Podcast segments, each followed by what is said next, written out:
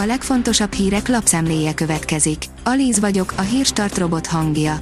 Ma július 11-e, Nóra és Lili névnapja van. A G7 oldalon olvasható, hogy rejtély, kihez került a felcsút szponzor építőipari cég közel 9 milliárd forintja. Hatalmas nyereségéből hatalmas profitot fizetett a Soltút Kft. a pénz nagy része azonban néhány cégjogi ügylet eredményeként lényegében akárkihez kerülhetett.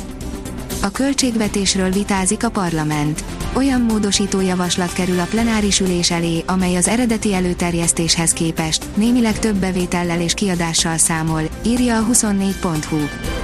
A portfólió oldalon olvasható, hogy kimondta a volt német kancellár, tárgyalni akarok Putyinnal és nem lehet katonai megoldása az ukrán háborúnak. Gerhard Schröder volt német kancellár azt mondta egy vasárnap megjelent nyilatkozatában, hogy fenn akarja tartani a kapcsolatot Vladimir Putyin orosz elnökkel. Sosem látott félidővel hengereltek a franciák a női foci EB-n.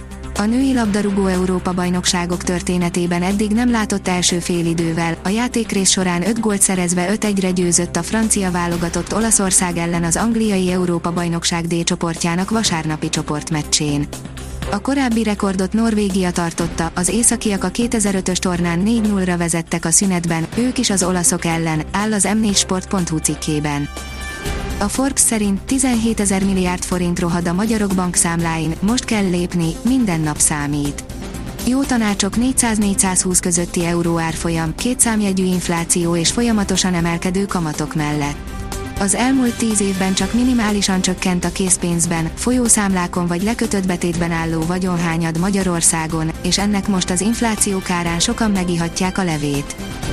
Mérföldkőhöz értek a hidrogénmotor fejlesztésben. Sikeresen beindították Kína legnagyobb és legerősebb hidrogénes motorját, ami más alternatív üzemanyagokhoz is könnyedén adaptálható, írja az Autopro. A növekedés kérdezi, fel kell készülnünk a gázkorlátozásra ősztől. Elképzelhető, hogy az év vége felé az európai országokban különböző mértékben ugyan, de korlátozni kell a gázfogyasztást. Jelenleg az Oroszországgal leszerződött gázmennyiség 88-89%-a érkezik meg, ami még mindig jónak mondható, nyilatkozta a növekedés.hu-nak Kerekes György, a Makronóm intézet szakmai vezetője. Bernie Eccleston bocsánatot kért a Vladimir Putyin éltető szavai miatt. A Formula 1 korábbi vezére nem régiben arról beszélt, Vladimir Putyin szerinte első osztályú ember, akiért golyót is vállalna, áll a népszava cikkében. A pénzcentrum írja, akár 25 millióért is kaphatsz lakást a Balaton környékén, nem álom, de ezzel azért számolni kell.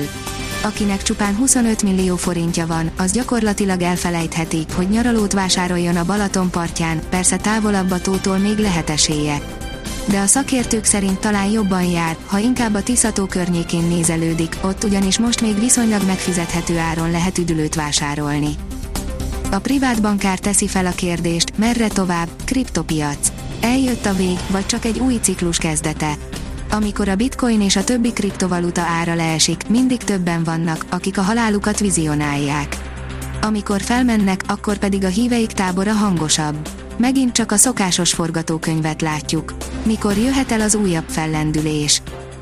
Nem kér többé a bikinis hölgyekből a népszerű üdülőváros. Olaszország egyik népszerű turisztikai központja megtiltotta a nyaralóknak, hogy bikiniben vagy mesztelen felsőtesttel járkáljanak az utcákon, áll az Infostar cikkében. A 24.hu oldalon olvasható, hogy fájó vereség, mégis karriercsúcs Gálfidalmának.